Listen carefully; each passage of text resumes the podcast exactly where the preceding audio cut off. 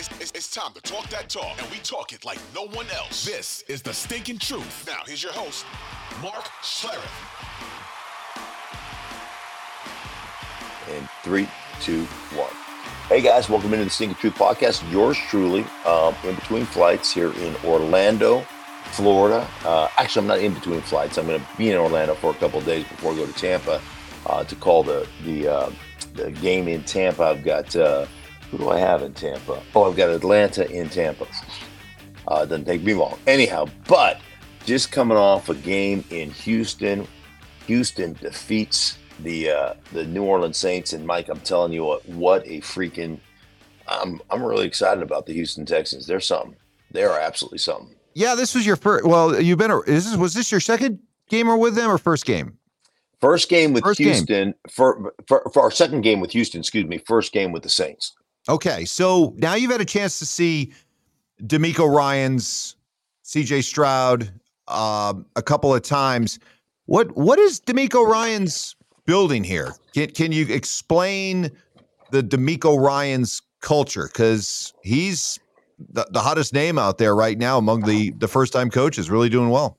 Yeah, it's it's really it's really interesting sitting back and talking to guys. Um, talk to Will Anderson, uh, Will Anderson Jr., who's a third overall pick out of Alabama, just a bright, great kid, lights up a room, um, and he absolutely wrecks. I mean, he he wrecks practices. He wre- I mean, he wrecks shit. I mean, it's unbelievable. This kid, um, and just like I said, million dollar smile, great kid.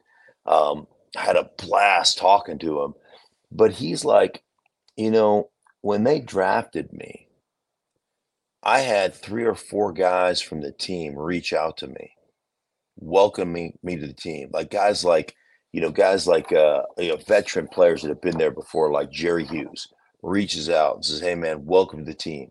JJ Watt, you know, legendary Houston Texan, welcome to this team. Let me help you out with your pass rush. Let me help you out with the stuff that um, you know that you're going to need to do. Like all these guys that have come out um, and, and essentially welcomed them, and then when they got there as draft picks and as free agents and as and you know as as uh, college players and like I said, free agent players as well, they were like, "Hey man, you're not here by happenstance. You've been handpicked because of not only your playing ability, but the kind of person you are, the kind of guy that we want within this organization." So they have really been able to sell that and they've really been able to sell the energy and it, and it was really interesting you know practice matters and talking to several guys about just the way they practice and i'm talking about guys on the team guys on the coaching staff guys you know just people around the organization um, and talking to will anderson about practice. He was like this practice reminds me of practice at alabama. Like we legit go after each other on wednesday. We put our pads on. Like we put shoulder pad, we put full pads on, and we are getting after each other. You know, then we we you know cut it down on Friday and you know and, and getting shells and stuff. But it's like we're practicing hard. This is like being at Alabama. It is like Nick Saban. Like we go and we're flying around and we're doing things the right way, and we're practicing at a tempo that we're trying to make. And this is kind of how I practiced, um, and we practiced in Washington or Joe Gibbs. But the way we practiced with Mike Shanahan in Denver was like we want to practice so fast that when we get on the field on Sunday, it feels like it's slower than what we did in practice. And I think those are the kind of things that resonate. And then DeMeco is just a positive. Let's go out here, fly around, and do those things. And he'll challenge his team to play the game the right way. And that's what they're doing. You know, on top of that, um, their quarterback is is interesting. Like this kid is got I, I don't care what he tested in the you know in the freaking Wonderlic or whatever test, whatever stupid test that is. This kid understands football. He's articulate, he's smart, and he's thoughtful. And you know, it, it's interesting because you hear this all the time. Hell, we hear it in Denver every day, and it makes you roll your eyes. The cliche baloney that's been memorized, you know, by Russell Wilson and some of the other guys. It just is like there's no answer to it. And then I ask him a question, and he'll be like, "Wow, it's a really good question." And then he'll go, okay, let me explain it to you. And he'll get into this deep conversation, this football conversation that is not just, hey man, we got to take care of the ball in the red zone and we got to blah, blah, blah, blah, blah. You know, I mean, it it's it's not a bunch of bullshit. It's real. And I just appreciate, I appreciate because he's thoughtful. I was I, I was like, hey man, let me ask you a question, kind of describe a play like just from a verbiage standpoint, the difference between Ohio State and between um, you know, the Texans. And he's like, Ooh, that's a great question because he goes, There's a lot of similarities. I was like, Okay, well, give them to me. And he goes, um, Let me think. He's like, No, that one's not complicated enough. No, that one's too easy. No, and he goes through in his does his catalog in his mind, like, no, no, no, no. Okay, I got I got one. You know, and he goes through it and he goes, but it's a lot similar to this, you know, from what we're doing now.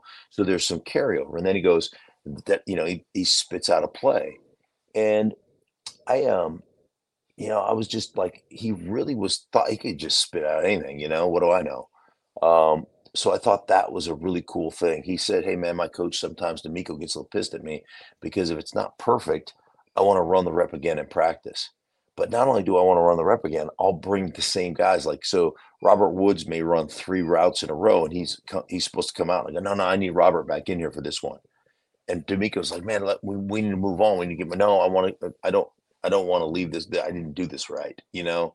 And so he's this perfectionist. Um, he's perfectionist. He's just a grinder. He's just got that ability. And I will tell you the other thing that's interesting.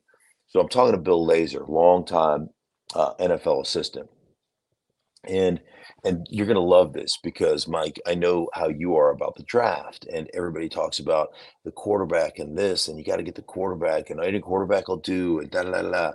And so Bill said, you know, we spend a lot of time in the draft room, a lot of time looking at these quarterbacks, and he said the key is not getting the best college quarterback. The key is getting the best NFL quarterback, and there's a big difference. And it was a mm-hmm. real thoughtful you know, idea for me because he was like, there's a lot of things that you do in the college game that just flat don't transfer. And you can be great and you can light stuff up in college, but it just doesn't transfer. Now, let me give you an example, just so you know.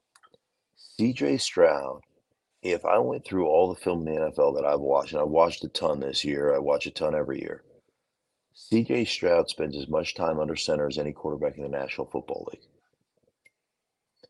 And I think one of the really cool things when you start talking about the time spent under center is that's where your footwork has got to be per- perfect.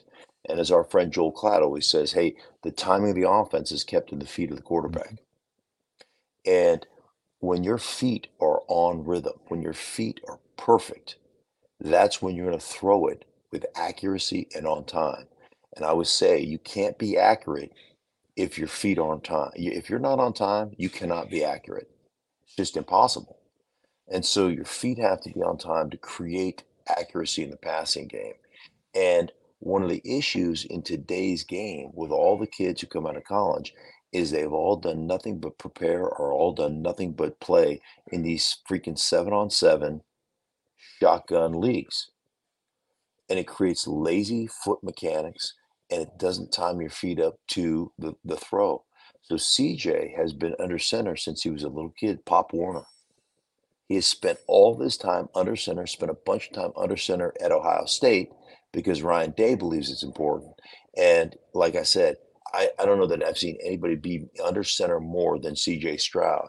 And this is exactly why CJ Stroud by far to me is the best one of these rookie quarterbacks. It's not close. Is there anything else that that that they told you that they look for in college quarterbacks, and more importantly, what translates to the NFL beyond the footwork? Was winning, was winning, simply that winning from the pocket, winning from the pocket, yeah. not not running to run, mm-hmm. but running to throw, mm-hmm. running with running within the confines of the pocket, manipulating the pocket, pocket poise and the thought process is, hey, listen, man, when you break the pocket and do all that stuff, one, you got to be able to throw on time, accurately.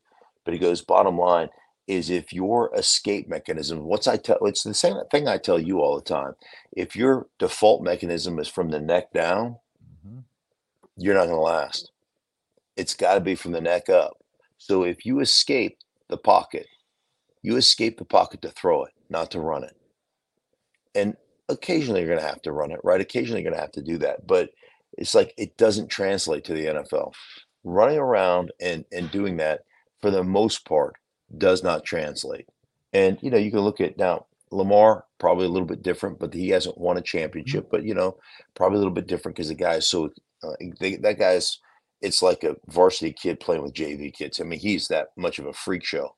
But even look to Anthony Richardson in Indianapolis. So like they're deciding whether he has season-ending shoulder surgery right now. It doesn't translate.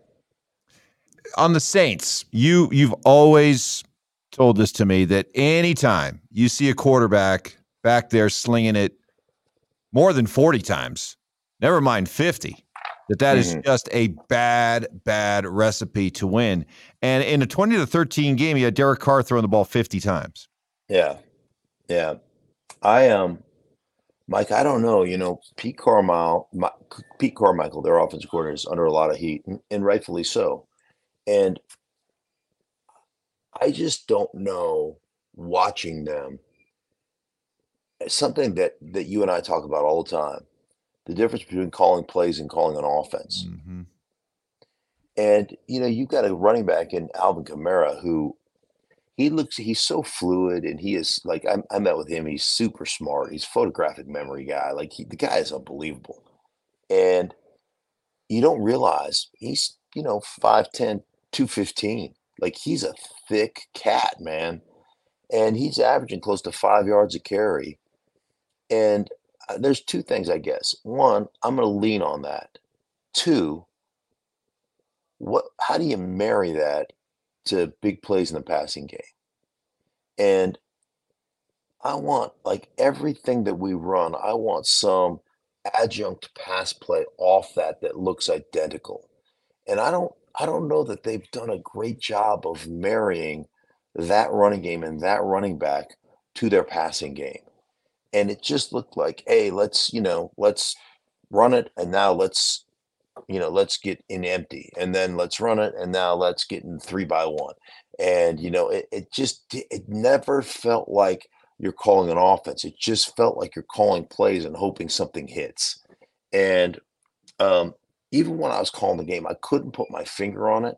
But as I've sat back on the plane and thought about it, that's kind of what I came away with. Is I, I just never felt like there was any rhythm to what we were doing. It just felt like we're just calling plays for the sake of calling plays, and that that's where I just kind of felt a little bit strange about about the Saints in general. So after starting two and zero, oh, they've lost three of their last four, and you know, being around the team th- this weekend, do you do you feel like this this is a a tailspin that could continue, or do you feel like this is no. a team that still should be able to to to figure it out, especially as Derek Carr gets right. gets more comfortable? Well, I think you know Derek Carr is coming off a shoulder surgery, so, or shoulder injury from Green Bay, where he missed that time. Um, still not 100 percent healthy. Um, and then I think I think there's a couple other things that you have to look at. I think you know obviously Kamara missed the first couple games of the season. Um, they're going to get uh, Jamaal Williams back eventually here, right? They signed him in the free as a free agent, so they'll have that kind of one-two punch in that backfield. Even though Miller, their rookie uh, running back, is is playing pretty well right now. Um, but this week, like last week against New England, their offensive line was together for the most part for the first time. Think about this. They have four starters on their offensive line that are all first rounders, and their center, McCoy, was like the uh, let me see, he was like uh he was a second rounder, and I think he was um maybe low 30s. Hold on for a second. I've got it. I got it right here. I'll get my sheets. Look at that chart. Uh yeah, he was a second. He was a second rounder. I want to say he was. Um, I don't know. He's like 36 taken or something like that. I don't know. I don't have that written down. But um, you know, he's a he was a high round draft pick himself, and that's where they invested a ton of money. And so, you know, it's it's those guys have to show up. Now, with that said, you got to understand that they roll into that game, and um, they roll in that game. The whole right side of their offensive line, Andrus Peat is injured. Uh, so they bring up they bring up Max Garcia, former Denver Bronco, to play left guard, and uh, oh, excuse me, left guard, and they and they run out um, at left tackle. They decide to put James Hurst, and they bench Trevor Penning. So you got two backups at the left side, right? And then Ryan Ramczyk gets hurt, and they've got to move Cesar Ruiz, their right guard, out to right tackle, and they've got to move in Nick uh, uh, Saldiveri uh, into their into the right guard spot, and uh, James Hurst gets hurt, and so they take him out, and they have to move in Trevor Penning back in there. So of their five starting offensive linemen, they had four guys or three guys in different positions and, and had different, I think rotated five different guys in there. So that can explain some of the inconsistencies on the offensive side of the ball. And remember, that's where they put a bunch of money in there. Still coming back, still working back into form is Michael Thomas. He looks good, but there's still some, you know, from a connection standpoint, you're still building that chemistry. So there's a lot of things offensively that I think are going on right now. The other thing is you don't really have a middle of the field threat tight end. Like I, I don't look at Taysom Hill as that guy, right? He's more of a gadget, run everything guy, and Jimmy Graham is old, um, you know, and Foster Moreau. So I, I, there's still there's still something missing um, in the middle of the field when you talk about that stuff. Well, they definitely have a schedule coming up that at least gives them the chance to get back and and on a bit of a roll. They got the Jaguars at home, then they're uh, at the Colts, home against the Bears, at the Vikings, at the Falcons. So there's definitely some some winnable games out there in a schedule that's that's not too daunting, uh, especially in that division. Yeah, I think they'll. I I, I think the Saints are going to be fine defensively. All three levels of their defense is outstanding. Um, they're going to make plays. They're going to create turnovers. Uh, they'll rush the quarterback. Uh, Granderson on the edge is playing really well. Obviously, um, Demario Davis is a freak show. They they've got you know they're both safeties in May and um, they've got Lattimore at the corner. They've got uh, the Honey Badger Mathieu at, at the other safety. They're they're a legit defense. I think I think they're going to win a lot of games, and I won't be surprised if eventually they overtake Tampa um, to win that NFC South. Okay. All right. Good stuff. Good leftovers. All right. Excellent leftovers. Hey, for everybody involved in the Stinkin' Truth podcast, we thank you guys so much. Uh, be well, and next time I won't be doing this from uh, from the United Club here. Get your library voice on. Get your library yeah, voice. I know. All right, later. I get yeah. There's other people trying to work. I feel kind of bad. Anyhow, later.